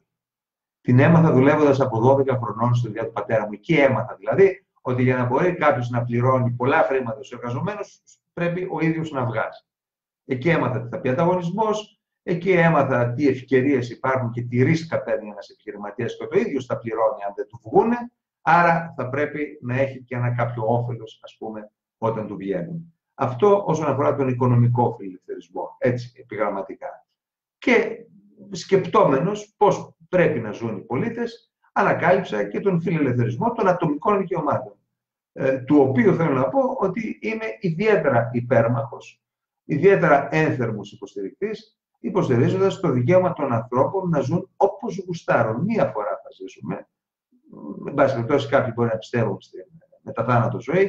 Εγώ δεν πιστεύω, άρα μία φορά θα ζήσουμε ή μία φορά θα ζήσω και δεν έχει κανένα δικαίωμα κάποιος να μου ορίσει πώς θα διαφεντεύω τη ζωή μου ή το σώμα μου ή τις ερωτικές μου επιλογές. Το λέω μόνο ότι κατά σύμπτωση είμαι straight, ας πούμε, κατά σύμπτωση. Αυτό δεν σημαίνει τίποτα. Δεν έχει κανένας δικαίωμα να θεωρεί κάποιον πολίτη ως πολίτη δεύτερης κατηγορίας επειδή έχει μια λοξή στάση ζωής, διαφορετική από αυτή με την οποία ξέρω, αρέσκεται να ζει η πλειονότητα των ανθρώπων. Ε, ανακάλυψα λοιπόν τα ατομικά δικαιώματα ως ένα βήμα προς την ευτυχία, γιατί θεωρώ ότι ο σκοπός μιας πολιτείας είναι να κάνει ευτυχισμένους τους πολίτες, να τους δώσει τη δυνατότητα δηλαδή να ζήσουν τη ζωή που θέλουν. Η ζωή που θέλουν μπορεί να είναι με λίγα χρήματα και πολλά ταξίδια, ας πούμε. Η πολλή ονειροπόληση, η πολλή μουσική. Είναι η ζωή που ζούσα εγώ μέχρι, ξέρω, τα 30 Έτσι ήταν. Και μου άρεσε πάρα πολύ η ζωή που έκανα και κάποια στιγμή είπα τέλος τώρα θα κάνω κάτι άλλο. Δεν ξέρω αν έκανα σωστά ή λάθος, αλλά θέλω όλοι οι άνθρωποι να έχουν αυτή τη δυνατότητα χωρίς ένα κράτος ή μια κυρίαρχη στάση, είτε είναι φασιστική της μιας πλευράς ή φασιστική της άλλης πλευράς, θέλουν να σου επιβάλλουν ένα συγκεκριμένο τρόπο συμπεριφοράς. Επομένως, οι ισμοί δεν μου λένε τίποτε ε, και θεωρώ ότι όλοι αυτοί όσοι έχουν μια ιδιαίτερη ροπή στους σεισμούς, ε, θα καταλήξουν σε έναν άλλον ισμό, ο οποίος μάλλον είναι ο αλκοολισμός. Το λέω και για αρκετούς ε, κατά δήλωσή τους φιλελεύθερους, οι οποίοι θεωρούν ότι μόνο αυτοί είναι οι γνήσιοι φιλελεύθεροι και όλοι οι άλλοι είναι ένα είδος παράνομου, ξέρω εγώ, ερετικού, ε, που θα πρέπει να καεί στην πειρά, όπως και έκανε τις μάγισσες κάποιοι άλλοι, που και αυτοί ενδεχομένως να θεωρούσαν τον εαυτό τους φιλελεύθερο, πάντως για το καλό τους το κάνουν τότε. Ε, και για το καλό το, κάνει, το κάνουν σήμερα. Οι, αυτοί που αποκηρύσουν οτιδήποτε δεν συμφωνεί με τον εαυτό τους, που θεωρούν βέβαια κέντρο του σύμπαντος. Έχω ξαναδεί πολλές φορές ότι δεν κατέχουμε την απόλυτη αλήθεια, αλλά έχουμε την τιμιότητα και το θάρρος να προτείνουμε απόψεις, να τις στηρίζουμε με επιχειρήματα, να τεκμηριώνουμε αυτά που λέμε και να δεχόμαστε αντεπιχειρήματα. Δεχόμαστε και ύβρεις. Οκ, okay, ο καθένας ό,τι μπορεί αυτό παράγει. Ε, γράφει κάποιος μια νομική ερώτηση. Πιστεύετε ότι στη χώρα μας συνταγματικά άρθρο 9 και νομικά ποινικό και αστικό κώδικας είναι πλήρης ο ορισμός του οικιακού ασύλου και τα εξ αυτού απορρέοντα δικαιώματα; Αν όχι, πείτε μας κάποια σημεία στα οποία πρέπει να συμπληρωθεί ή να διορθωθεί. Η αλήθεια είναι ότι έχω κάνει μια αρκετά εκτενή έρευνα πάνω σε αυτό και έχω διαπιστώσει ότι υπάρχουν πολλά κενά και στον ορισμό του ασύλου, αλλά και στον ορισμό της νόμιμης άμυνας και της υπέρβασης της νόμιμης άμυνας. Ε, πολύ φοβάμαι όμως ότι... Ε, μισό λεπτό, εδώ λέει η μπαταρία εξαντλείται, γιατί εξαντλείται, συγγνώμη. Συγγνώμη. Συγγνώμη, ναι. Εξαντλείται, συγγνώμη, έχει. Μισό λεπτό. Okay. Τώρα το συνέδεσα. Συγγνώμη, δεν ήταν συνδεδεμένο, ήταν μέσω μπαταρίας. Ε, υπάρχουν λοιπόν, υπάρχει υπέρβαση στην νόμιμη άμυνα και ε, το πώς ορίζεται η υπέρβαση και αυτό είναι ένα νομικό θέμα που πάσχει σε πάρα πολλά. Νομίζω όμως ότι η κουβέντα δεν θα έχει ενδιαφέρον αν μπλέξουμε σε τέτοια πράγματα. Ας πούμε, ε, να σας πω έτσι επιτροχάρη, να μην νομίζετε ότι προσπαθώ να το αποφύγω. Ε, λέει, ας πούμε, ο νομικός ορισμός της άμυνας, γιατί αυτό μας ενδιαφέρει, δίνεται στο άρθρο 22 του ποινικού κώδικα και είναι, εξής, είναι ο εξής. Άμυνα είναι η αναγκαία προσβολή του επιτιθέμενου, στην οποία προβαίνει το άτομο για να υπερισπιστεί τον εαυτό του ή άλλον από άδικη και παρούσα επίθεση που στρέφεται εναντίον τους. Ε, ε, το παρούσα έχει μια λογική. Δηλαδή, δεν μπορεί κάποιος να μπει στο σπίτι του σήμερα και εσύ να πας να τον κυνηγήσεις και να τον πυροβολήσεις αύριο. Αλλά ε, η, από εκεί και ύστερα υπάρχουν πολλά πράγματα που είναι ασαφή. Ας πούμε, τι θα πει από άδικη. Ένας ο οποίος μπαίνει να σε είναι εξορισμού άδικος. Είναι άδικο αυτό που κάνει. Και ε, επίσης η επίθεσή του είναι παρούσα. Ε, άρα ε, η αυτοάμυνα, αυτό που κάνει είναι αυτοάμυνα. Δεν είναι, δεν είναι αυτοδικία που είπε αυτός ο απίθανος τύπος που υποδίεται τον ε, Υπουργό Προστασίας του Πολίτη. Επιτρέψτε μου να κάνω ένα σχόλιο. Υπουργός Προστασίας του Πολίτη. Να πάλι το κράτος πατερούλης. Θα ήθελα κάποιος, δεν θα ήθελα να ονομάζεται αυτό το Υπουργείο, Υπουργείο Δημόσιας Τάξης ή Δημόσιας Ασφάλειας, όπως ήταν κάποτε, και θα ήθελα τελικά να καταργηθεί. Δηλαδή να υπάγεται σε μια υπηρεσία του Υπουργείου Εσωτερικών, η οποία αναμεριμνά για τα logistics της αστυνομίας, αλλά το πώς θα εφαρμόζεται ο νόμος θα το κρίνει ο επικεφαλής, ο αρχηγός της αστυνομίας, ο οποίος θα ασκεί τα καθήκοντα που ασκεί τώρα, ας πούμε, ο Υπουργός Προστασίας του Πολίτη. Το μέτρο της άμυνας, προσέξτε να δείτε πώς αρχίζουν οι ανοησίες. Λέει, ε, λέει το άρθρο 22 πάλι του ποινικού κώδικα στην παράγραφο 3. Το αναγκαίο μέτρο της άμυνας κρίνεται από το βαθμό επικινδυνότητας της επίθεσης από το είδος της βλάβης που απειλούσε, κακά ελληνικά, από το είδος της βλάβης που απειλούσε, κακά ελληνικά, από τον τρόπο και την ένταση της επίθεσης και από τις λοιπές περιστάσεις. Όταν πρόκειται, το είπα στην αρχή αυτής της κουβέντας, όταν πρόκειται για επίθεση στο σπίτι σου, είναι αδύνατο να κρυφτούν όλα αυτά. Δηλαδή πρόκειται για ένα άρθρο το οποίο γράφτηκε για να γραφτεί υπακούοντας στην αρχή της αναλογικότητας που είπαμε στην αρχή της κουβέντας. Δηλαδή, κανένας δικαστής δεν μπορεί να κρίνει τον βαθμό επικινδυνότητας της επίθεσης. Δεν ξέρεις, μπαίνοντας ο άλλος, τι σκοπό έχει.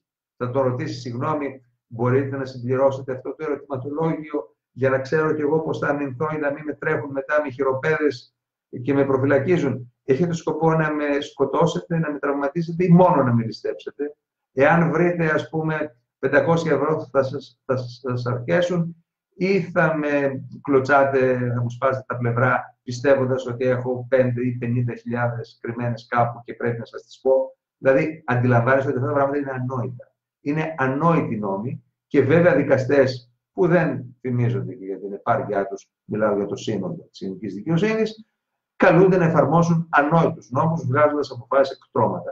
Θα ήθελα να μου πει ένας δικαστής πώς κρίνει τον βαθμό επικινδυνότητας κάποιος εκ των προτέρων εκ των υστέρων ξέρουν.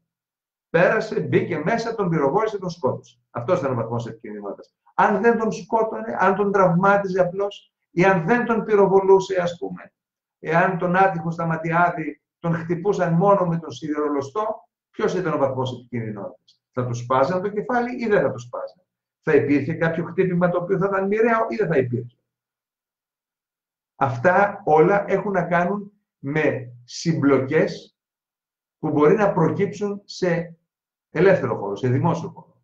Στο σπίτι σου, αυτός που μπαίνει, δεν ξέρεις για ποιο λόγο μπαίνει, είσαι σε ταραχή, είναι το παιδί σου δίπλα που κοιμάται και θα πρέπει να έχεις τη δυνατότητα να αμυνθείς με όποιον τρόπο κρίνεις εσύ πρόσφορο. Με όποιον τρόπο κρίνεις πρόσφορο. Ακόμα και αν αυτό σημαίνει ότι θα σκοτώσεις τον επιτιθέμενο. Τόσο απλά.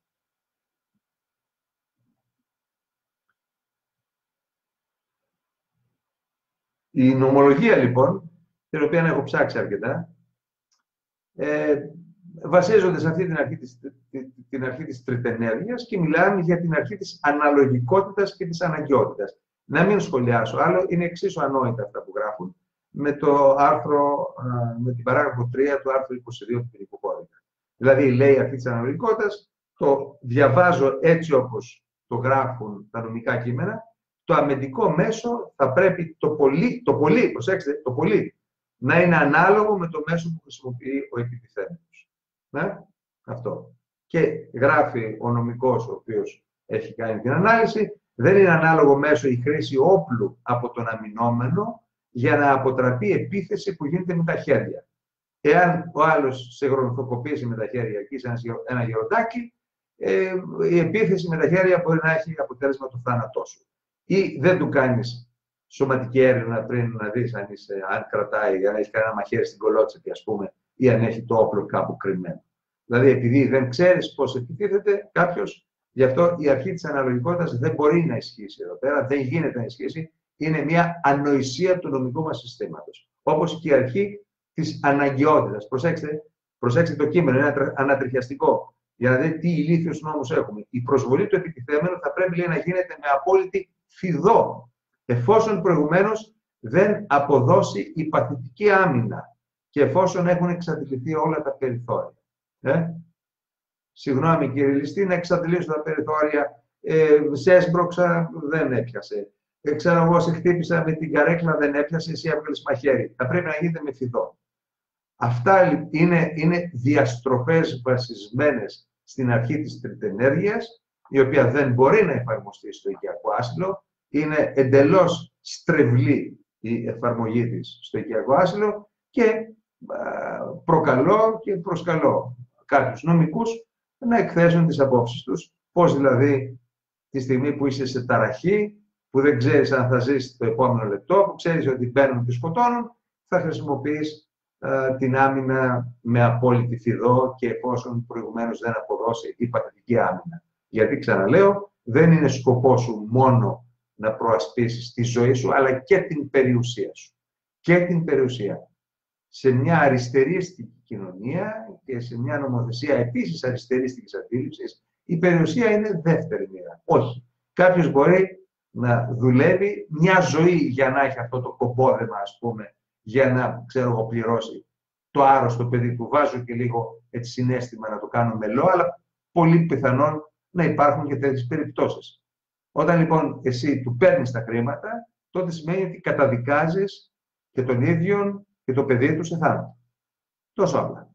Άρα, ποια είναι η φιδός και ποια είναι η απόφαση που πρέπει να πάρεις αφού πρώτα εξαντλήσεις όλα τα άλλα, ας πούμε, την παθητική άμυνα.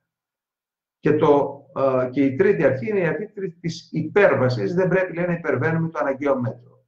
Τρίχες κατσαρές, ανοησίες επίσης. Ποιο είναι το αναγκαίο μέτρο; Πώς μπορεί να καθίσεις να σκεφτείς ποιο είναι το αναγκαίο μέτρο; Άρα, ο νόμος σε αυτή την περίπτωση, ενώ θεωρητικά πρέπει να είναι με το θύμα της επίθεσης, στην πραγματικότητα είναι με τον θήτη.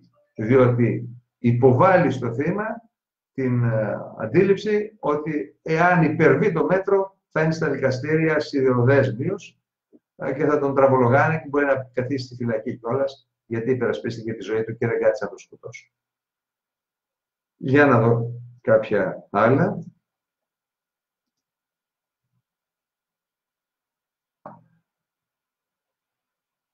Μαμά, λέει, αστυνομικός εκτός υπηρεσίας, εξουδετερώνει επίδοξο ληστή που έβγαλε όπλο σε παιδάκια έξω από σχολείο στο Σαν Πάολο. Τον πυροβόλησε. Ποια η γνώμη σου, Τάνο, καλά τον έκανε. Καλά τον έκανε. Βγάζεις όπλο και απειλείς παιδιά, εκείνη και αστυνομικός, και πώς θα έπρεπε να σε αποτρέπει. Ξέρει αν θα πατήσεις τη σκανδάλη, ας πούμε. Πολύ καλά έκανε.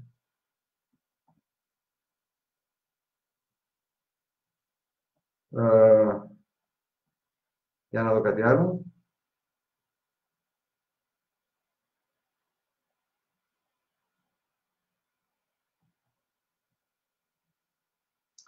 Τι γνώμη έχετε για την αστυνόμευση σε συναθρήσεις όπως οι αθλητικοί αγώνες; Όποιοι με παρακολουθούν θα διάβασαν τη γνώμη μου γιατί την έγραψα λόγω του τελικού ε, ΠΑΟΚ ΑΕΚ. 5.000 αστυνομικοί διετέθησαν για αυτόν τον αγώνα. Δηλαδή 5.000 δημόσιοι υπάλληλοι που τους πληρώνεις εσύ από τον φόρο σου για να επιβλέψουν την τήρηση της τάξης στην επαγγελματική συνάντηση δύο ανωνύμων εταιριών. Δύο ανωνύμων εταιριών, το ξαναλέω. Πρόκειται για εταιρείες. Έχουν μετόχους, έχουν κεφάλαιο, έχουν έσοδα, έχουν κέρδη και με αυτόν τον τρόπο βγάζουν τα λεφτά τους. Στην πραγματικότητα είναι επαγγελματικές συναντήσει. Όπως θα ήταν αν μια α, ομάδα τη δικιά μου, ξέρω κάποιοι εκπρόσωποι της δικιάς μου εταιρείας, πηγαίνουν να συναντήσουν τους εκπροσώπους κάποιας άλλης εταιρείας. Αυτό είναι. Γιατί να πληρώνονται από την τσέπη του φορολογούμενου; Εάν η δημιουργία ξανά ήταν κυβέρνηση, θα καθιστούσε απολύτως υπεύθυνες τις ανώνυμες εταιρείες για την τήρηση της τάξης και της ασφάλειας και την προστασία της σωματικής ακεραιότητας στους χώρους όπου λαμβάνουν χώρα οι επαγγελματικές τους συναντήσεις ή, αν δεν μπορούσε να το κάνει αυτό, θα έστελνε τον λογαριασμό στα, στα λογιστήρια. Δηλαδή, οι 5.000 αστυνομικοί με τους υπιότερους υπολογισμούς κόστησαν ένα εκατομμύριο, το οποίο πλήρωσες εσύ και εγώ, φίλε, για να συναντηθούν δύο ανώνυμες εταιρείες, ξαναλέω. Όχι. Βεβαίως το κράτος έκανε κάποια άλλα. Παίρνει κάποιο, κάποια έσοδα, ας πούμε, τα εισιτήρια από το ΠΑΠ κτλ. Όχι. ξεκάθαρα πράγματα. Το κράτος δεν έχει κανένα λόγο να βάζει χέρι στα έσοδα των ανωνύμων εταιρεών αυτά εισιτήρια και ανώνυμες εταιρείες δεν έχουν κανένα λόγο να ζητούν κρατική αστυνόμευση για τις επαγγελματικές τους συναντήσεις. Να πληρώνουν security.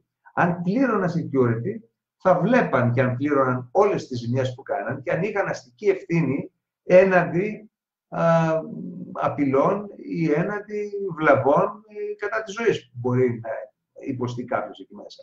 Δηλαδή, αν έπρεπε να αποζημιώσουν ένα θύμα που τραυματίστηκε ή πολλά που τραυματίστηκαν ή κάποιον που χτύπα ξύλο μερικοί ε, έτσι, θερμόαιμοι hooligans από τη μια ή από την άλλη περίπτωση πλευρά στείλουν στα τιμαράκια, θα έβλεπα μετά πώς θα φερόντουσαν στους hooligans, τους οποίους τώρα κανακεύουν. Διότι σου λέει το κορόιδο, ο φορολογούμενος θα πληρώσει πάλι τη χασούρα.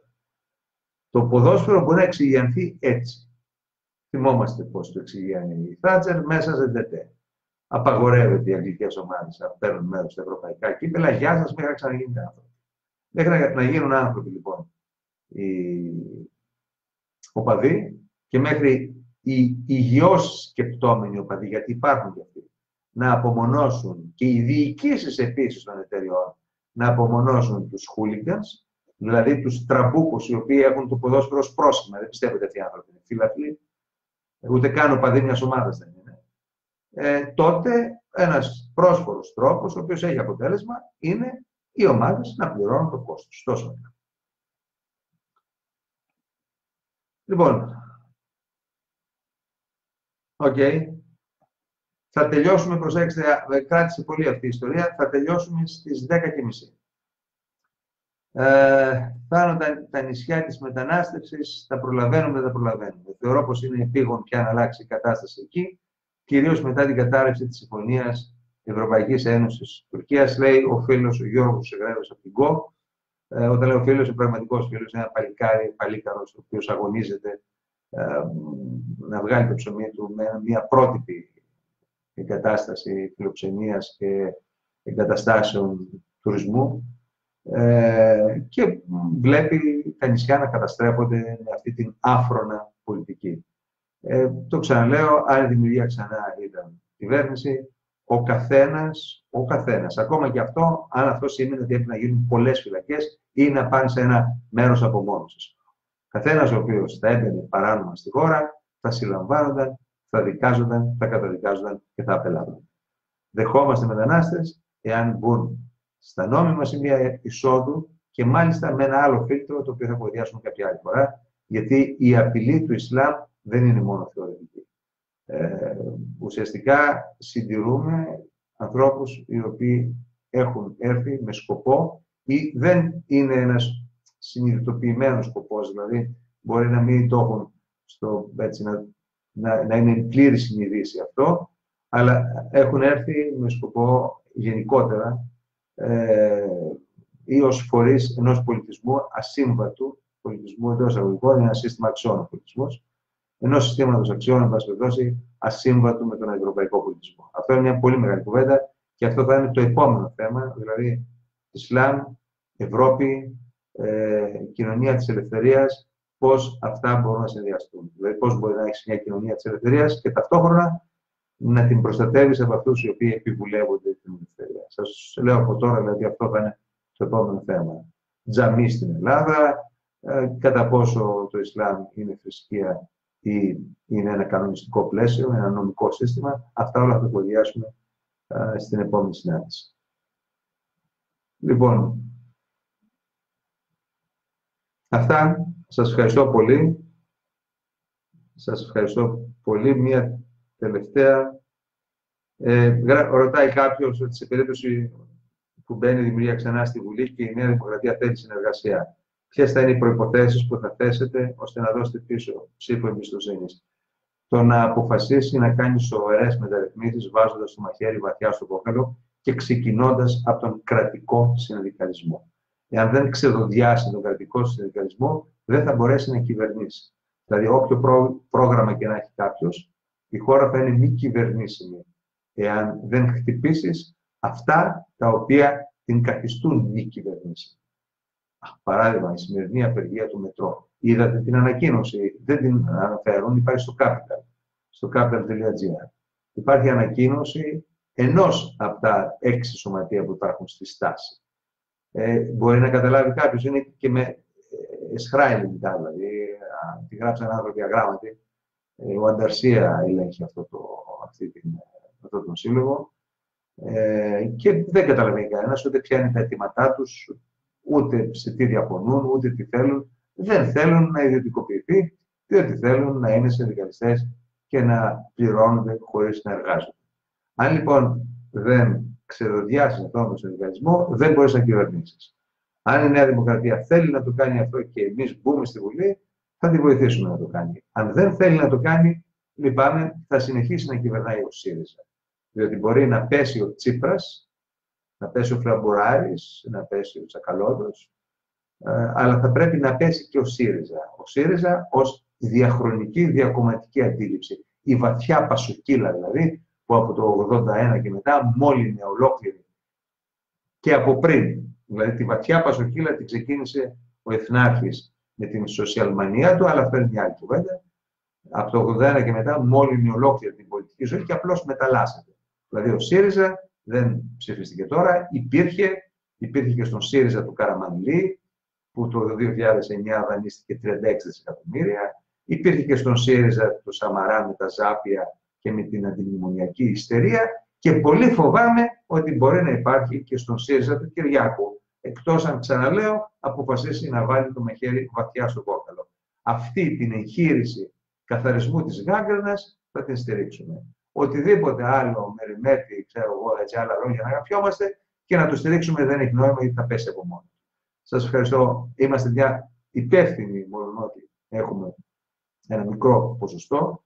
Ε, είναι λογικό να έχουμε φοβήσει ολόκληρο το σύστημα ε, μετά το 2,2 του 12, αλλά είμαστε μια υπεύθυνη πολιτική δύναμη η οποία θέλει να γίνουν ουσιαστικές μεταρρυθμίσεις και να μην παίζουμε τις κουμπάρες λέγοντας ότι παλεύουμε ας πούμε, στα Υπουργεία, αντιδρούμε, ξέρω εγώ, στην κακιά τρόικα και εμείς δίνουμε τις μάχες μας. Θα πρέπει να δώσουμε τις μάχες μας σε αυτή τη χώρα, μέσα στη χώρα, για να αλλάξει ο τρόπος με τον οποίο λειτουργεί καταρχήν η δημόσια διοίκηση. Εκείνη το κλειδί. Όταν αλλάξει αυτό και τα υπόλοιπα θα προσαρμοστούν. Σας ευχαριστώ πολύ, να είστε καλά.